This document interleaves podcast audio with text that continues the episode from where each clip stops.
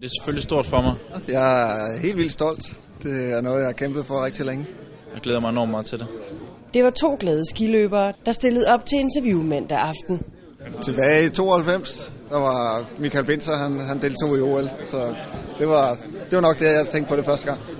Det har været hård træning, og det har været, øh, været masser af arbejde, masser af timer på ski. Det har taget ja, blod, sved og tårer, som man siger. Efter officielt at være blevet udtaget af Danmarks Olympiske Komité, var de nemlig begge sikret en billet til Vinter-O L i Sochi i næste måned. Jeg skal ud og præstere øh, nogle gode resultater, som, som dem jeg har kvalificeret mig til, og så skal jeg have en masse erfaring, så, så når der, den dag kommer, hvor jeg kan vinde O L, øh, så, så er jeg virkelig klar til at performe øh, maksimalt, og, og slipper for måske at tænke så meget om, om alt det, der er udenom selve konkurrencedelen. Sammen med de to curlinglandshold udgør de nu tilsammen den komplette danske trup, der skal forsvare de rød-hvide farver i Rusland. Forventninger er at løbe ja, karrierens bedste løb, det bedste, det bedste danske løb nogensinde ved et O L. Det kunne være rigtig stort. Albin så har en enogfyrre plads. Det kunne være stort at, at lægge det omkring.